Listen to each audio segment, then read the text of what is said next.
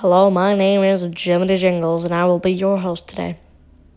Today our topic is Michael Bay, or directors are like Michael Bay or Michael Bay himself. Transformers was good. You have to admit that. At least I liked them in the beginning with Shia LaBeouf and those guys. But they keep spewing out garbage. This is a bit like the animation one, but here's the difference. Michael Bay knows exactly what people want. Not the good stuff, the bad stuff. He knows exactly the right way to make a generic action movie. Mission Impossible, Transformers. All those things have been milked to death, and yet they still keep coming year after year after year after year. Even when critics say it's the most horrendous experience they have ever imagined. Bumblebee, the spin-off to one of the Transformers. It seems generic. It seems bad.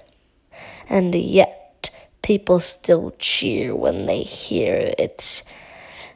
When people still cheer when they see the trailer in the theater. Why? Because it is garbage, but it's generic garbage. Let's say you watch the Transformers series in the beginning. They were good. And so you keep watching them, seeing if another golden gem pops out of the ground.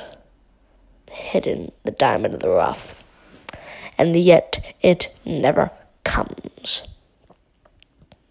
Why? Because Michael Bay realizes he can make the most money out of spewing out things that everybody knows is kind of bad, and yet they still watch it. It is a horrendous cycle. Make a good movie, then milk out of dozens of bad, bad sequels. And wait for the money to roll in, because people will remember the good. And then spin off. And then keep going and going until it dies out. Then do something else. Repeat, repeat, repeat, repeat. Mission Impossible was very good. What happened? Transformers was good. What happened? I'm Jiminy Jingles, signing off.